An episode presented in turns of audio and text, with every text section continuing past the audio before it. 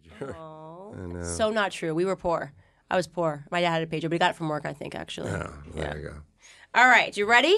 I'm gonna do a soft open, then I'll introduce you. Are we speeding? Okay, ladies and gentlemen, we are rolling into another episode of the Candace Owens Show. And I literally just found out that I am not the holder of the Guinness Book of World Records most downloaded podcast. That means you, the listener, the viewer, you are not doing your job. But I do have the person that holds that record here with me today. Adam Carolla is the author of I'm Your Emotional Support Animal, available on Amazon. He is also the host of the Adam Carolla Show. Adam, welcome to the Candace Owens Show. I'm delighted to be here. What is the magic behind it? I'm very disappointed that I'm not number one. What are you talking about on there?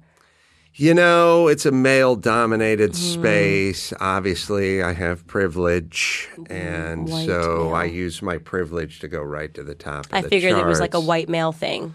He- well, heterosexual. Par- as in well. particular. Yeah. So it's kind of one, two, and three for me, and you're kind of oh for three. And so obviously, the Guinness Book reflects that. Right, and I can I can now add that to the list of ways that I am systemically oppressed. Well, I think I want to grow up in a world where all children own a Guinness Book record for mm. most downloaded podcast. I mean, that's my dream. I won't sleep until everyone has world class health care. No child goes to bed hungry. No child, where's my camera? No child is left behind. Every child has world class education access and has a Guinness Book of World Records It's to a hang right. on their wall I would describe it as a right, a in, human Ca- right. in Canada, everyone gets a Guinness Book, a world record. In, in, in the- the Netherlands, I'm not kidding. In Mm. Sweden, in uh, Switzerland, everyone holds the record for most downloaded podcasts and for longest fingernails. I do believe. I got to check that one. yeah, it's impossible. I mean, for kids to be happy and to thrive in a society if they're not given, um, you know, automatic ac- access to being number one on the Guinness Book of World Records, which is why I wanted to have you on the show because this is something that you know you don't get to enjoy, I mean, that you get to enjoy, but people like me who are black and who are are, are women, especially. I mean, being a woman instantly probably put me at the way below you on the list. And these are sort of the things that society is suffering from. But at least you acknowledge you know if you'd like to apologize for being white it would probably be a good way to start You know, my feeling is is I want these voices to have a seat at the table. that's right But I want it to be a smaller children's table, not the main table hmm. where we're doing Thanksgiving. Right. You know what I mean? Because it's yap, yap, yap. And I'm trying to enjoy a scotch and a turkey leg. And so my feeling is, is these are marginalized, underrepresented people, hmm. and they do need a place at the table, but the table needs to be smaller and be not so close to my table where I can enjoy my uh, my bounty. you sound like bernie sanders Yes. Yeah. I, I don't want Bernie at my table because he spits when he talks. And I don't want him with his shirt off and he's waving a drumstick around and he's pontificating about Castro or Hugo Chavez and the mouths that spittle. Mm, yeah the spittle Eh, There's a spittle and a dander thing with him, which is not a. It's not friendly to a buffet. You don't want to be behind Bernie at the Golden Corral. I figure like you're gonna have a. What'd you get? The spittle and the dandruff? Oh no, I got the ambrosia. Oh. Maybe, yeah. You don't follow Bernie into a golden corral. I'm glad to know that. Mm-hmm. So now you have to tell me what is this book about? The title, and let me tell you why I love this title. I'm your emotional support animal because I, I rant about a lot of different things, but honestly, this this uh, emotional support animal thing on planes has gotten completely out of control. I mean, uh, they're forgetting that humans have real allergies. Like Right. I, I have a human that has real allergies, not emotional allergies. Well, I'll tell you one thing you're not allergic to hot, provocative talk. No, I. I That, my friend, no EpiPen for you. you are. that's 100% true. I go there.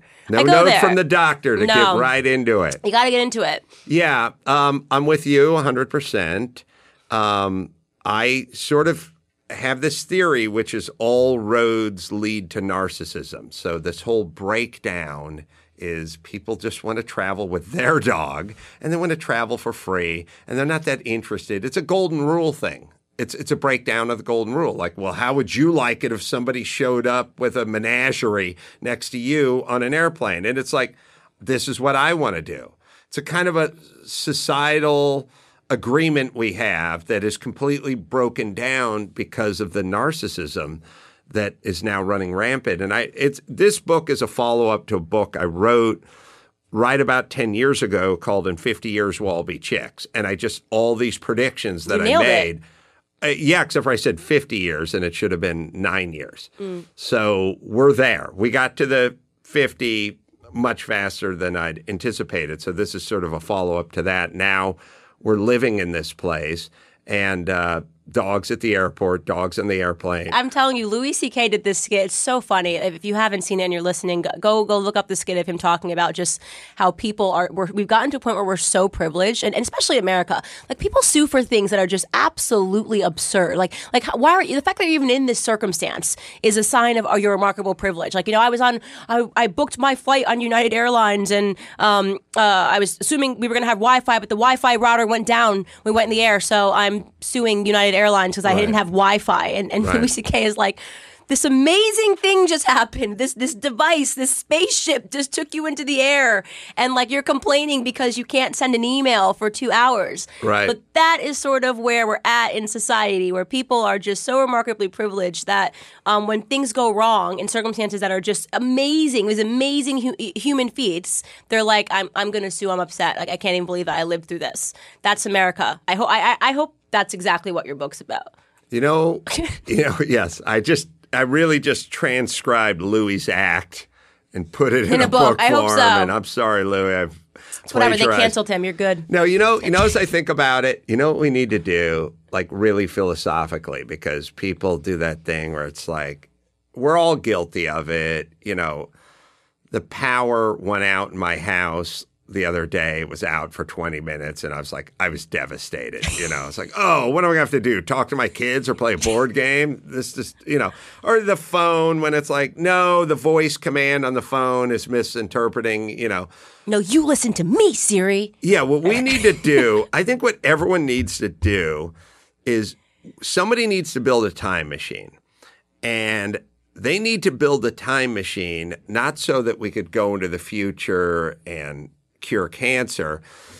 Everyone needs their own time machine. Everyone once a week needs to get in their time machine and go back to 1972 and just live in a house with a rotary phone that was bolted to the wall and have three channels of black and white TV and the remote doesn't work and the handles busted, so you got to use needle nose pliers to change the channels. And you don't have central air, but you got the oscillating fan in the bedroom when it's hot. You just go do one day in 1972. You know, the car won't start because it rained last night, the distributor cap got wet, and Dad's got to take a hair dryer to it.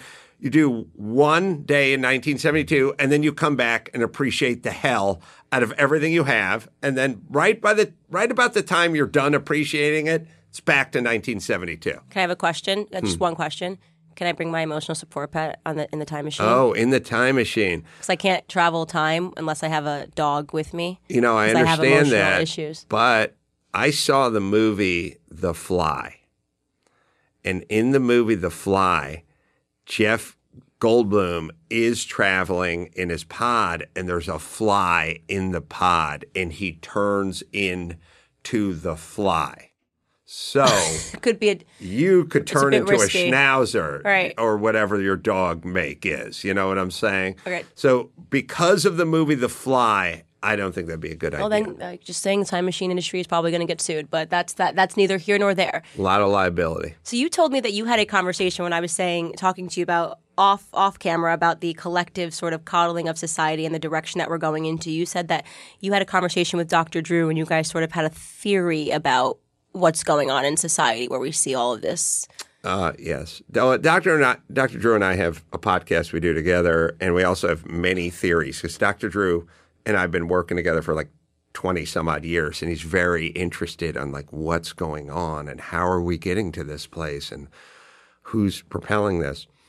And the theory, though, going way back, was Dr. Drew, when I was doing Loveline with him in the 90s, late 90s, we're doing the radio show, he used to constantly say to me that the woman's perspective and the woman's uh, approach was more evolved. Like we should we should become essentially more like women because the man's world is aggression and sexuality and like all these things we don't want and the woman's path is a much better path. It's a more evolved path. And like I kind of get it. Like the old days, caveman, drag him by the hair, all that stuff. We want to evolve.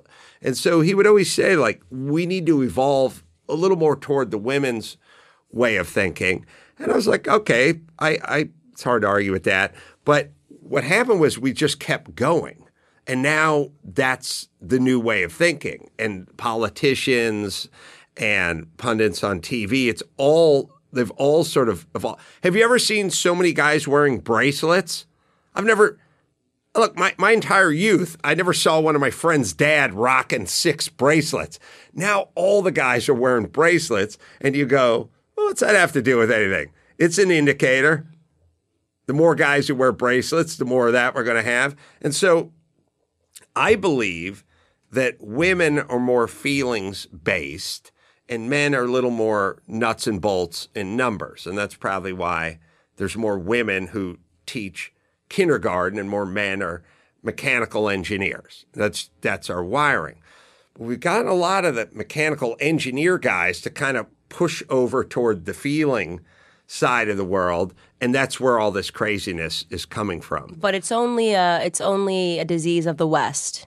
Yes. Um, so and that's we have to be out of problems. Yeah, right. You have, to, be out of problems. You and cannot I, I have problems. Just, no, if you have just said that. problems, then we need the engineer guy building a dam. I literally just said that in my book. I talk about that. That conservatism. Everybody's a conservatism is a conservative when there's actually real problems, right? Like nobody's debating bathroom signs when uh, there's actually a war going Sure, on or sure. a de- Great Depression. Everybody's suddenly counting their pennies, financially aware. Everyone's a conservative. It's only in times of remarkable privilege that liberalism and leftism can find a breeding ground, um, because then you can go, oh, well, I don't have any problems, so let me just kind of you know complain about things that don't really bother me, but like you know I need something to fight. And I think that actually has something to say. I, I think there's something natural that happens, like the human spirit. If you just look at human history, men need to triumph. And when I say men, I mean men and women. I you know using the term. I'm not going to say humankind, right? But uh, m- men need to triumph. Um, and and if we don't have anything to triumph, right, this weird arc of like uh, over civilization happens, where you're like, well, now that everything's okay, we we still need to feel like we triumphed something, right? We're not the generation that ended World War One. We didn't world end world, world uh, end World War Two. Everything's kind of been okay here for a long time, which is why everything is suddenly not okay. It's because things are peaceful. People don't know how to be peaceful in society, and I think that what's what makes me nervous about that is then you start getting these conversations like um, uh, what, what Dr. Drew said years ago. How long ago was it that he, he proposed that? Probably 20 something years. 20 years ago, right? Someone says we should start, you know, looking at the way women are and men need to be a little bit more like women, but that's a that's a western idea that is not being adopted in the east. And people have a way of not looking at the global stage, right? So while we are teaching our kids to pick their genders, have you ever seen a Chinese kid with a calculator at 5 years old because it scares me. They're like I'm like, what is he doing? Is he calculating that quickly? Like, what's going on? What's he doing? What's he doing? What's he doing? Because they're they're they're becoming the you know the male calculating quickly competitive spirit and there is this this um this fallacy there's this idea that because we're dominant now uh, we're always going to be dominant that's just not how it works. It's not how, how that's not how if you know anything about human history, people are on top and then suddenly they're on the bottom. So it's it's it's important for us to hold the line in times of peace uh, to make sure that we don't start weakening ourselves. And I think that that's kind of what we're seeing today. People are just um, weakening our society because we don't know what to do with peace. We just want to go out and kind of just bash things over the head or triumph something. Yeah, I agree with that. Um, we're out of problems. We have a part of our brain that needs to solve problems, fear problems, negotiate with problems. And no problems means not no problems to a lot of people. It means let's create problems uh, synthetically so that we can occupy this part of our brain.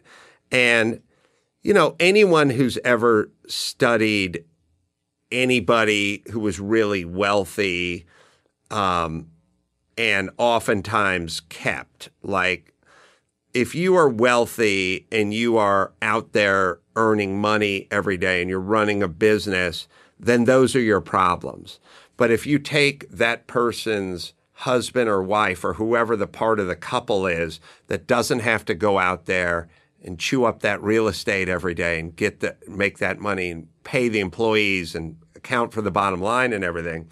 You take the rich person that's at home and doesn't have anything to do, then you'll say, How's your day going? And they'll go, Oh my God, the florist was late. It was a disaster. And it's like, The florist? You have a florist, right. you know?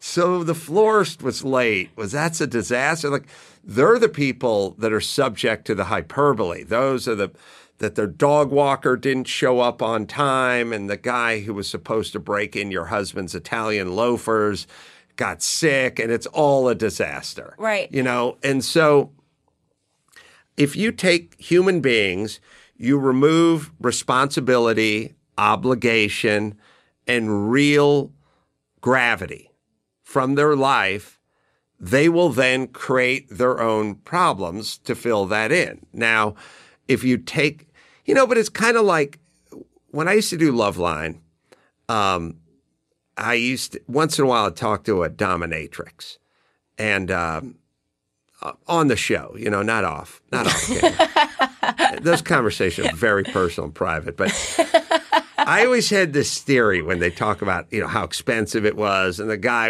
you know, it's always like, he wanted me to come in and then I put him in a diaper and he crawled around and I smacked him with his Huggy Bookie, you know. And I'd go, these are all rich white businessmen, right? And she'd go, yeah, every time. And I'm like, yeah, I said, you ever have a poor Mexican guy in there? And like, no. And I'm like, you want to know why?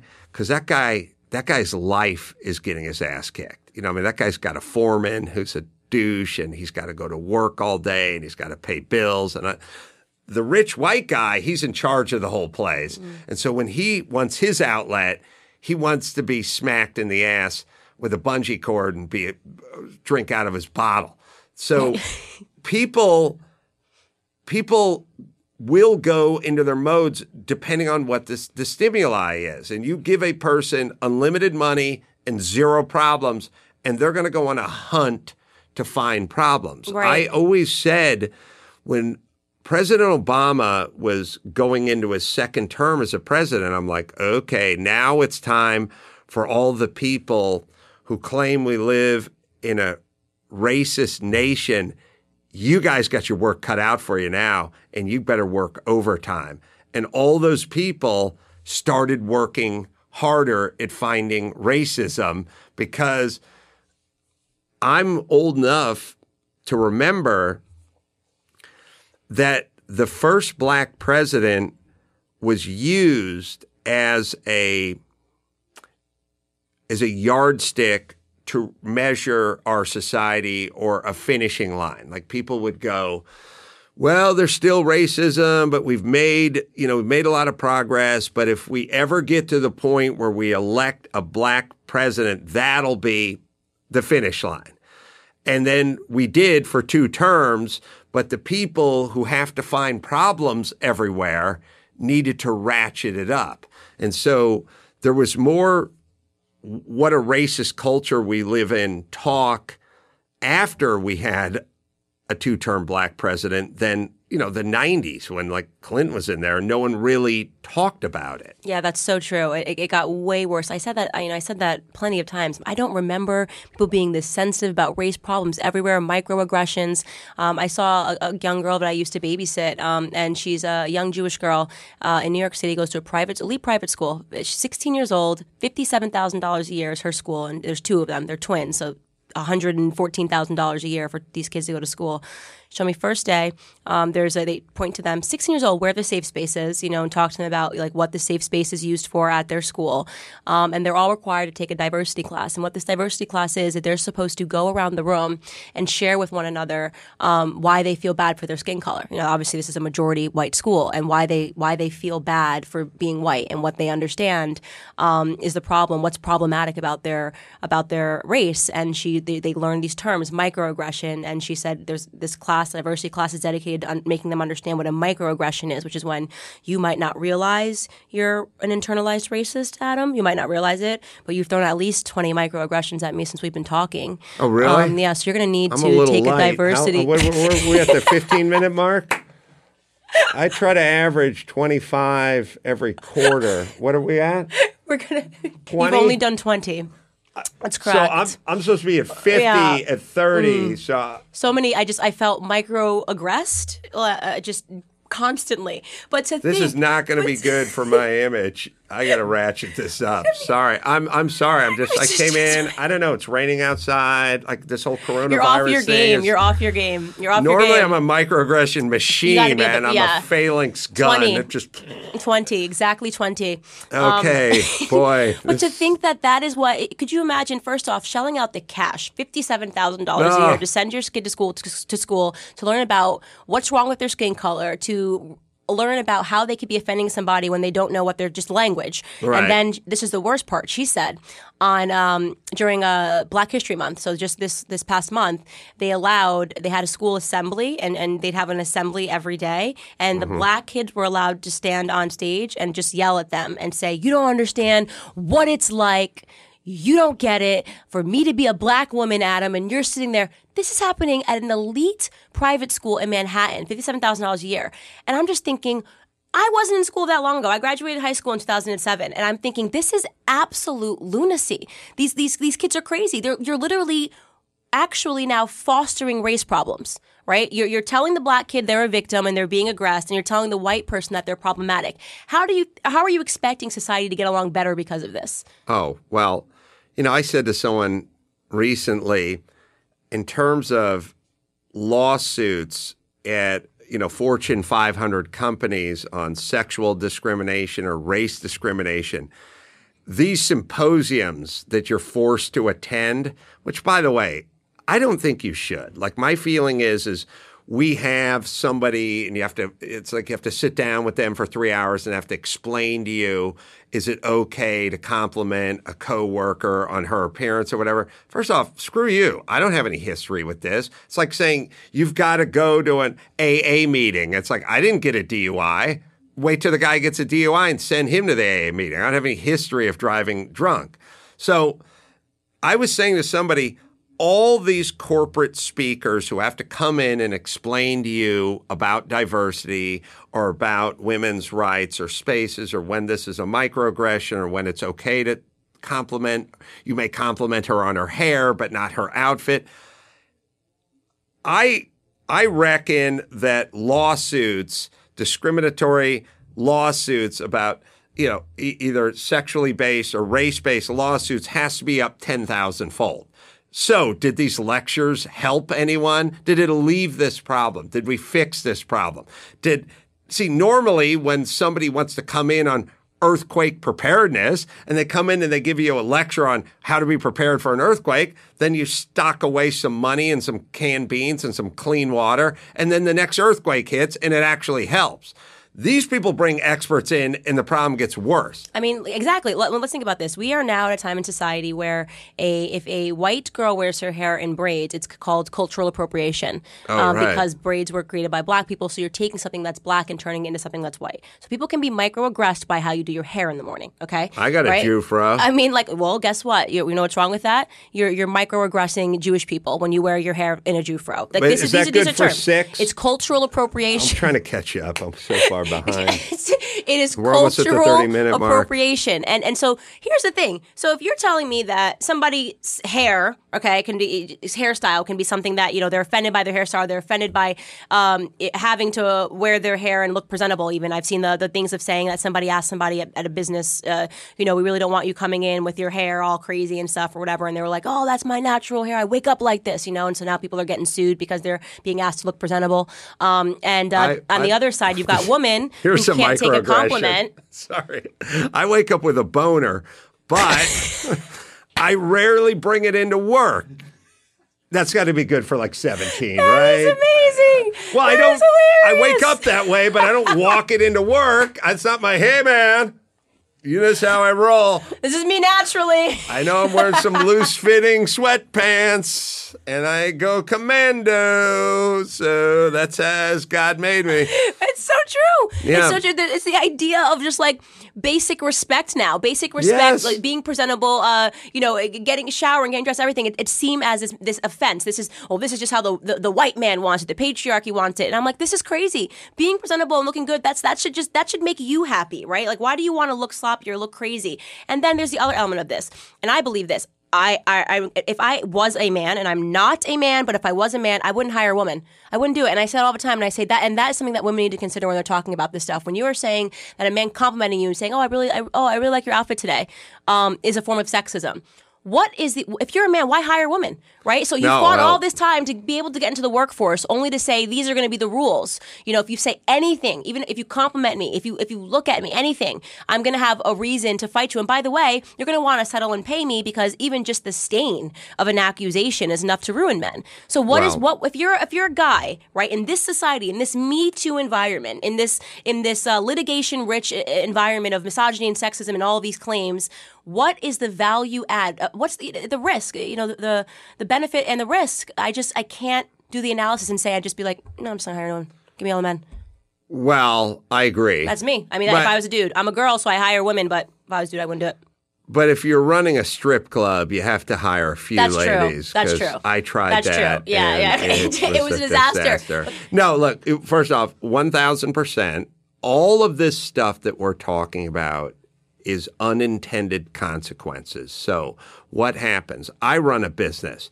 I've had attractive young women are like, "This is the new whatever." I don't want to mentor them to the point where we're in an office and I'm doing one on one stuff because everyone is looking for this you know, impropriety, you know? So it's like if that was a guy and he was a young guy and he was like a new hire, I would say to him, Hey, let's go get a kebab on Thursday and tell me what you want to accomplish with this company or what your background or your goals or experiences are, which I've done many times. I haven't done it with the girls, with the women, because I who I don't want to go out to lunch alone with the 24 year old attractive girl. Now, the unintended consequences is that person now may not be mentored the same way that the 24 year old male may have been mentored. And then, it's, but it's a byproduct of this environment. And that's what it is. I mean, I look at it and I say everything women are fighting for right now. I'm telling you, if if if, we win half of these battles, it's going to hurt women. A case in point, I'm a small business owner, and and we have women that are fighting for you know mandatory six months leave for maternity leave. Do you think small business small business owners can afford if they hire six women and they all get pregnant and I got to pay them for six months? And then by the way, it, it shows many of them just don't come back to work. They take the six months and then they quit. Right. Right. And people can't afford that. So if I know that this becomes, you know, mandatory, that every business now has to offer a six months, by the way, they're fighting for men and women, six months to every, to, for men and women. What is that going to do to, small business owners? What is the incentive for me to hire a woman if I know that just because she works here, automatically it means that she can, if she gets pregnant, she's been here for one week, she gets pregnant, I'm on the hook to pay her for six months. People like Goldman Sachs will survive that, right? They've got the money to do that. But small business owners, Well, y- y- you're I- not going to get your entryway, you know, in society. It's usually small business owners that give people their first chance. So I'm just like, be careful what you're fighting for. And I'm not saying that people, you know, obviously understanding the differences in our biology and and women we can give birth and that that that is, you know, obviously disruptive if you want to be a person that climbs to the top of a corporate ladder. But when you start demanding all of these things and more and more and more and want a year of this and a year of that, it's just like, guys, people are just going to say, I don't want to hire you because it's just a lot of stress and a lot of extras that I really can't afford to do right now. And I Well- also don't want to get me too'd. yeah. And it's the same with the $15 minimum wage or Exact same. whatever they're proposing. Like, wouldn't it be a great idea if everyone made $15 an hour? And it's like, yes, except for here's the problem. And I, I've had it as a, as a business owner. Like I, you really experience it. Like there was a guy and he worked for me. He was like one of my shop guys. So I do like broadcasting, podcasting, make documentaries and stuff, but I also do a lot of car racing and car building and things of that nature, more just sort of mechanical stuff. And I had a guy, and he was always a little bit slow and off, and he was just one of those guys that just didn't have the production that some of the other guys had. But he got a lesser rate, and so it was always fine. And at some point, we got to the end of the year, and he said, "Oh, uh, can you cut me a check?" And I said, "Like, yeah. What are you getting? Are you what are you getting? Eighteen an hour?" And he goes, "Oh no, I got a I got a raise. I'm at I'm at twenty three an hour." And I was like, "Oh, okay, okay." And I, I wrote him the check and I I gave it to him. The next year, I remember I was like, uh, "Is Bob coming in Monday?" It's like. Oh yeah, Bob's coming in Monday. I was like, we don't have that much. Just tell Bob take Monday off and come in on Tuesday because I was up in my head about now I'm paying this guy this high hourly rate, and I know all he's doing is kind of pushing a broom and putzing around a little, and it was real clear to me. And I have guys, I have fabricators and welders. I pay them 60 bucks an hour, but they're doing really meticulous craftsman fabrication work that would cost me more if I outsourced it. And I don't care what that guy's doing. He's in, he's doing his his work with his TIG or his MIG welder. But this other guy I kept thinking about. And I realized, oh yeah, that's what small business owners are going to do. If you Naturally. jack it up to 15 or 20, I can't afford it, so you're going to get fired. You know what I mean? I, or they'll just- just cut back the hours. Yeah. And you'll go you'll go home with the same paycheck because you'll go from 13 to 15, but you'll go from 40 to 33 hours, and it'll be the same. It'll wash out. I actually think that's kind of one of the biggest problems in society when you hear these arguments is a lot of people don't understand business. Like we- we're really not teaching business. We're not teaching economics. We're not teaching, you know, what what what the free markets really means, and that no matter what, you you cannot force the market, right? Right. Like you can you can try to. You can say something like we're going to do, we're going to raise it and make a minimum wage, but you cannot then force um, business owners to say, okay, I've got two employees, I was paying them both this much, but now uh, the government's doubled it. Well, then they're just going to let one go or give one less hours. It's- and so you can't force that, and, and you have kids What- that think that you can. What what people don't understand is that business owners are smarter than politicians. Like, you know, I'm in LA. We got Garcetti and Gavin Newsom.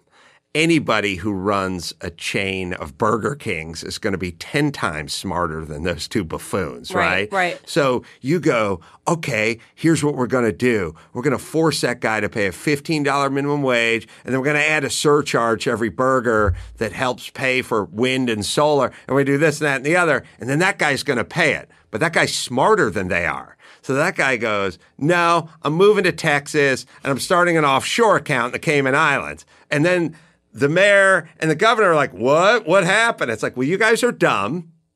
And, and by the way, you're dumb. Of course, you're dumb. You're career politicians. These guys run businesses, so they're by nature much sharper than you are, and it's their money. So they're hi- they're highly motivated, and they figured it out, and they moved. So they sit around and they go, "Where's all the affordable housing?" And it's like, you guys jacked up the regulation through the roof. You made it impossible for affordable housing to be built in Los Angeles. And you want to know where all the developers are? They're in Texas or they're in North Carolina. Yeah, but we said we needed more. Yeah, but you guys are dumb and they're smart. Right. So there's they're just out. You're out to take money. They're out to make money, and they need to turn a profit. So thus we have none of that. I mean, look at Hollywood. Look at Runaway Productions.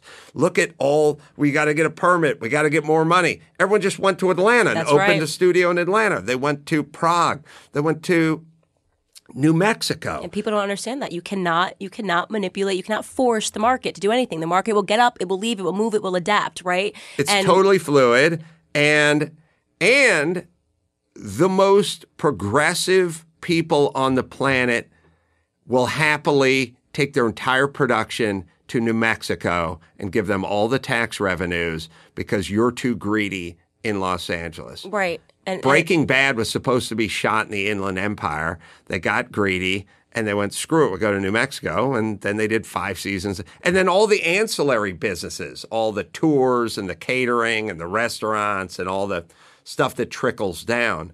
The, the problem as is. I mean, part of the struggle is that because the rich people and wealthy people have been demonized so much, people don't understand why they need them. People don't know why it's a good thing if a lot of rich people live near you. They don't. They don't get it, and and and so you have these economic collapses that happen because you have the politicians who know nothing, um, who are getting votes from, from from people who are typically impoverished and have very little. They have no business experience. They don't own or operate businesses, so they just understand the social justice arguments of I have less, they have more. They're appealing to that. They're getting the, the votes, and then you, you create this economic bubble bubble where the rich people say, okay, that's enough. I'm from Connecticut. So I, this is exactly what happened in Connecticut. They said, okay, um, you're going to keep throwing the taxes up all of the businesses left. It was literally like overnight. Aetna left, GE left, and then the wealthy people abandoned their mansions, put them up for sale, and they flew south to Florida. Right? Right. and, and California, they're they're flying they're they're flying east to Texas Right. uh, because they're not going to stay here. Charles Schwab just uh, announced that he was leaving.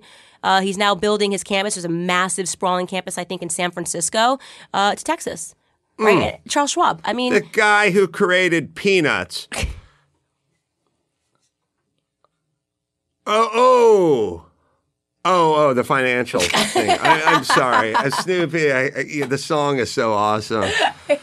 Yeah, okay, yeah. Not to be the one guy's confused. dead. I didn't want to interrupt. yeah, yeah. I was like, that guy died like 17 years. Oh, Charles. Sch- But it's Charles crazy. Schwab. It's Right, it's crazy. crazy. It is Oh, crazy. look, and I'm just like, and, and I'm looking at people here, and I'm like, it's like watching people that still live in, in California. I'm just like, it's like watching like the Titanic movie in slow motion, where I'm just like, where, when is this going to get turned around, or like, is Well, everybody going to just it- like it- stay in their cabins? it's and feeling based stuff, which is they could afford to pay. They could have. Well, first off, yeah, everyone can afford stuff, but they don't have to. Mm-hmm. Like I, I was driving through Beverly Hills once, and uh, back before we had all the homeless guys, and you'd have a couple of like bums, like, "Hey man, can you spare some change or whatever?" And the guy like knocked on my window at a red light, and I rolled it down, and he's like, "Hey man, can you spare a little change?" And and I was like, "Yeah, okay." And I gave him five bucks, and he goes, "Hey man, like I recognize you from TV. You could afford more than that." And I was like. I could afford five hundred thousand dollars, but that doesn't mean you're getting five hundred, and it doesn't mean you're owed five hundred. Yes, I could afford it, but why am I under any obligation morally or beyond to give you that money? we have the most privileged uh, homeless people ever. By the Oh way, I mean we are producing homeless people. Like, and it, it, by the way, thanks to the politicians, right? They're they're living a, a great lifestyle right now, and they want more and more and more because you have politicians that are offering them more and more and more. I say now, uh, we don't have people that are, are homeless. We have people that are living on the streets because Right. you can now live on the streets. It's a lifestyle now, right? Right. So you can choose to live on the streets versus before where it was like you're just you're just homeless and Right. and you're traumatized and you're going through this. It's like no, this is a, actually a better lifestyle because they're they're giving us free handouts. Uh, they're giving out needles. You know, they're supporting our lifestyle. They're taxing rich people more and more and more. Um, and and unfortunately, uh, if people don't wake up to it, and it's sad because places like Connecticut, I love I love Connecticut. You know, I grew up in Connecticut. I go there, I don't recognize it. I don't recognize it. The roads aren't paved. Um, you know, we've got sanctuary cities there. Uh, crime has gone up, and um, i- i- taxes have gone up, and people are moving out. This is this is where we're headed. Yeah, I, it's a it's a pretty simple equation, and the people who aren't living on the streets but who do have money, you know, they call it upwardly mobile, and mobile means you can move. Like if you're upwardly mobile and everyone's doing business, all you need is a computer these days. Um, why can't you do whatever you're doing in a state next to your state that's more friendly and more hospitable to your business? And the answer is for sure you could. So, you know, back in the day, if you had like a big mill, a big textile mill, you couldn't just pick it up and move it to Texas or move it to Nevada. But anyone can go anywhere now, including full productions. I mean, I drove Bryan Cranston to the airport to Burbank Airport. He did my podcast, and then I said, "Oh, you don't Uber? I'll I'll give you Ryan. ride." And just they're going to New Mexico. It's entire groups, of course. I don't know. I'm I'm not sure why politicians don't do that math. It's it's so abundantly clear. I think they do a different kind of math. I think what they focus on is just votes. I think all they care about is themselves. And, and it goes back to your earlier point about narcissism. We live in an incredibly narcissistic society.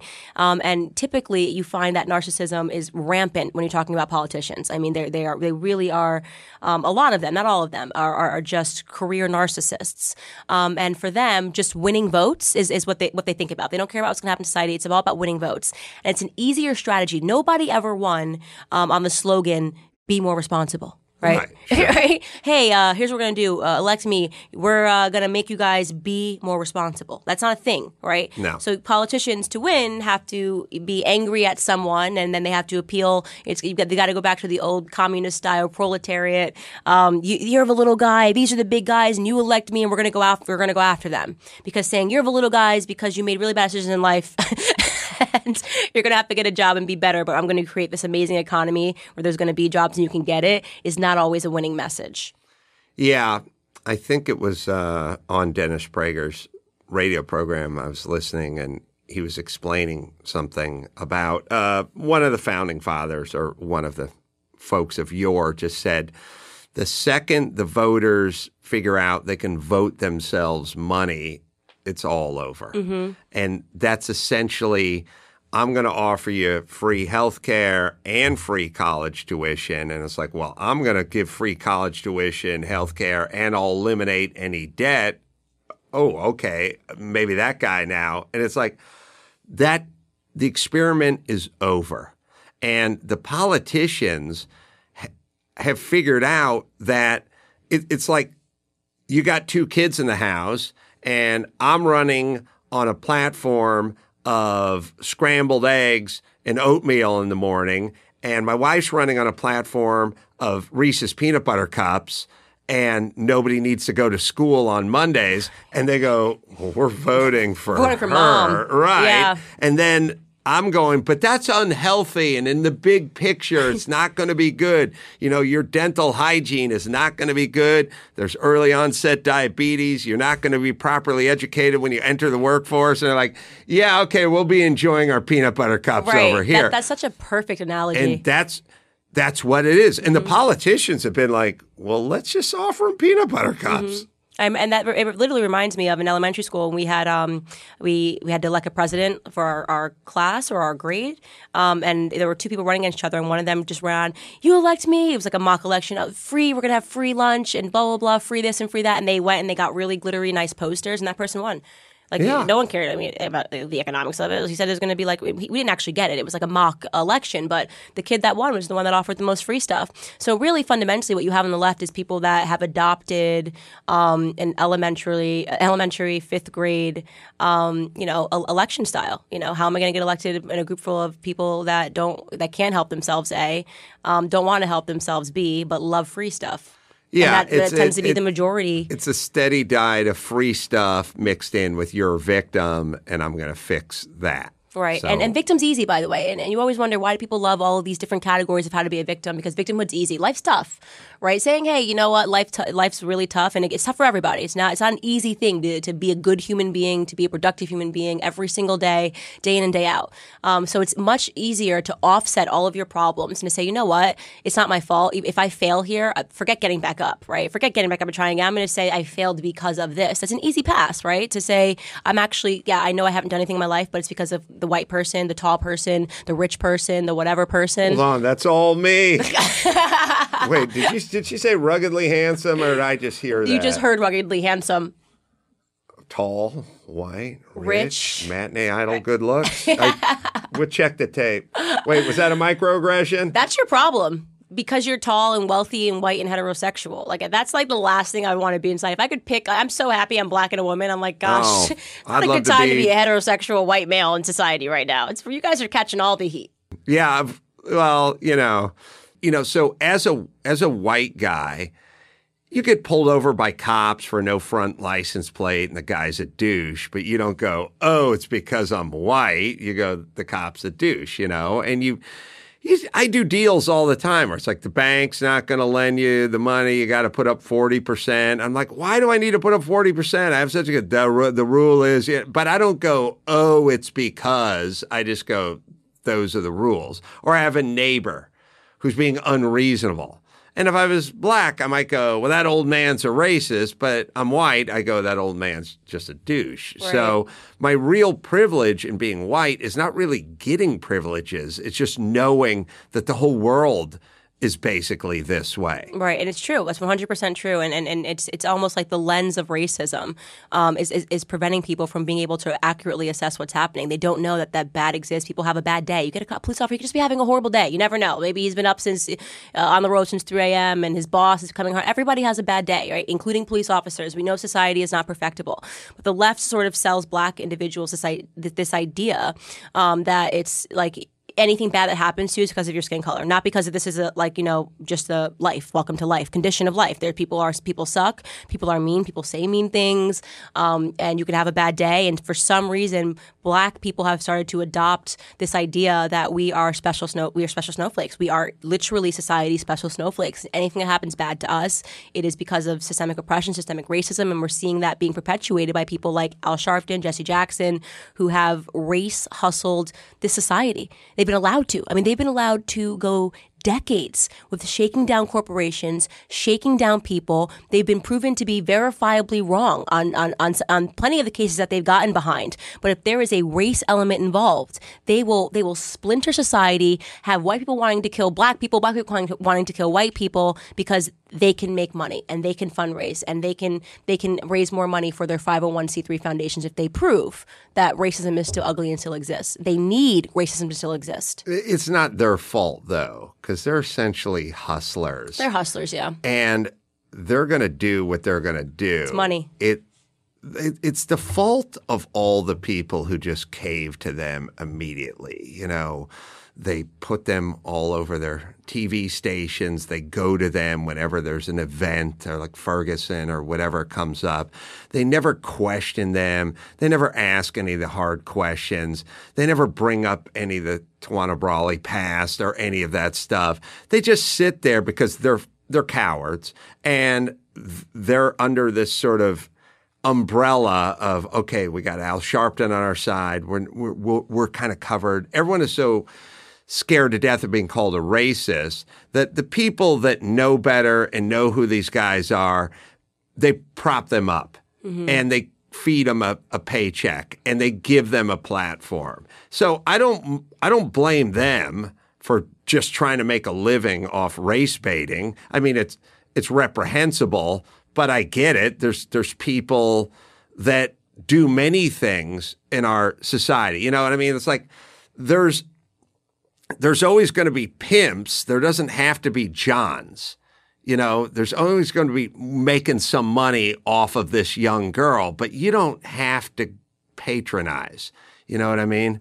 Not that Al Sharpton's a pimp, although if you see pictures of him from the 80s, I, you know, he does, did have, he wore velour sweatsuit with a medallion outside of the velour sweatsuit. So I have not seen any of those oh, pictures. Do I need to go back? You got to go back to the Wayback fat, Machine. Right? He was big. He had uh, had a hot comb, kind of bouffant, and uh, he had a medallion outside of a velour sweat running ensemble. So it, it was definitely a good look. Yeah. Kind of looked like a man of leisure. but uh, I don't really blame them. Yeah. They're they're just hustlers. They're trying to make money. I blame sober news organizations that look to them all the time well, as, the, voice of the black community. Well, they're not sober new. They're drunk media new, news organizations and media personnel because they know. Don't don't don't I cannot be fooled into believing that these news organizations believe that these people are, are serious, that they should be taken seriously. They don't. I think it's. I think the media is actually a part of the problem in, in oh, making oh, yeah. people hate each other, right? Because you know why? Hate gets clicks. That's. I mean, it's that simple. Sure. Talk about business incentive. Hate gets clicks. You put something ridiculous on on say this happened horrible. This person got almost got killed. People click it immediately because they need to know oh, no, this horrible know. thing that right. happened, right? So it's it's it's good for them. Imagine if the the headlines every day read like you know kid selling lemonade makes twenty dollars and donates it to veterans, and uh, this if it was all nice and peachy, they wouldn't make as much money. Oh no, it's it's at absolutely a tacit agreement between what these guys do and what they do and what gets clicks, and politicians are the same way, and it's it's sad because turning someone into a victim is the worst thing you could ever do to them. Mm-hmm. And it's it, it flies in the face of what this country is about. Anybody whoever has a child who has a disability, you know, bona fide, confined to a wheelchair or ab- abnormality, every single parent works overtime explaining to them that they don't have this disability, that it's not going to hold them back, that they can accomplish anything they want as long as they work harder than the guy. You know, you're in the wheelchair and you're and that guy's able bodied, but you're going to outwork him, little Johnny, and you're going to rise up the corporate ladder. Well, that's what we do with people who have actual disabilities. And you would be the worst parent in the world if someone had a disability and you're like, yeah, you're pretty jacked up, dude. Maybe you shouldn't try. Right. Because the world hates you. Well, then you'd be a horrible parent. So why doesn't that hold true for cultures and groups? So true. That is such a good point. Why doesn't it hold true for cultures and groups, and it doesn't? And and you, so you, if you predicted um, that, okay, once Obama won the second term, that was your prediction of like they're going to have to go overtime with this race narrative. What's your prediction for the future now? Because they've gone overboard. I can't. I don't see how they could go more extreme than like the KKK's back, which is where we're at right now. Right? They're like, I, I I'm trying to think of like what would be the most. Is the KKK extreme- back? You, you missed it, Charlottesville, and, and so now there's every time white people convene for anything, it's it's because the Ku Klux Klan skinheads Oh. and white supremacists are back. I normally get a text from Yeah. the uh, Yeah. I- Grand. Yeah, I don't yeah, know what maybe his first you have to is. update your number. Wizard or something. Yeah, you, you got to update your num your your number. Oh, what is a meeting I'm missing? anyway, I parked my horse in a green zone. Um, I don't know if that's You know, unloading. that mass text that went out to everybody like, get your. well, I don't have my phone back. on me. Yeah, yeah. Yeah. How many aggressions are we up to now with the with the Klan reference there? We we getting near fifty? Uh, yeah. Well, I, I, I, we're at a saturation point, you know, with this stuff. He's a racist. I've always said, uh, recently said, there's never been a better time to be an actual racist I know.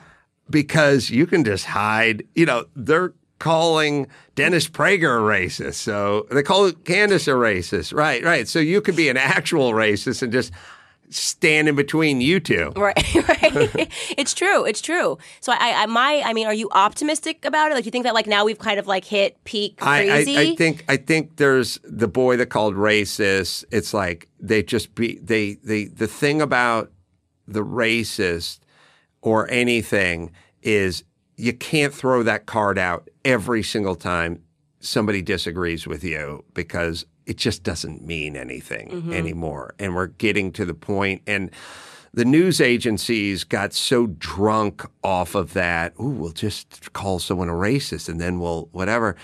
That it, it no longer has the effect that it had. I'm older than you considerably, and I remember when you'd open the newspaper, turn on the news, like so and so made a racist remark, and be like, "Oh my God, what?" Did? And and and sure enough, they said something horrible.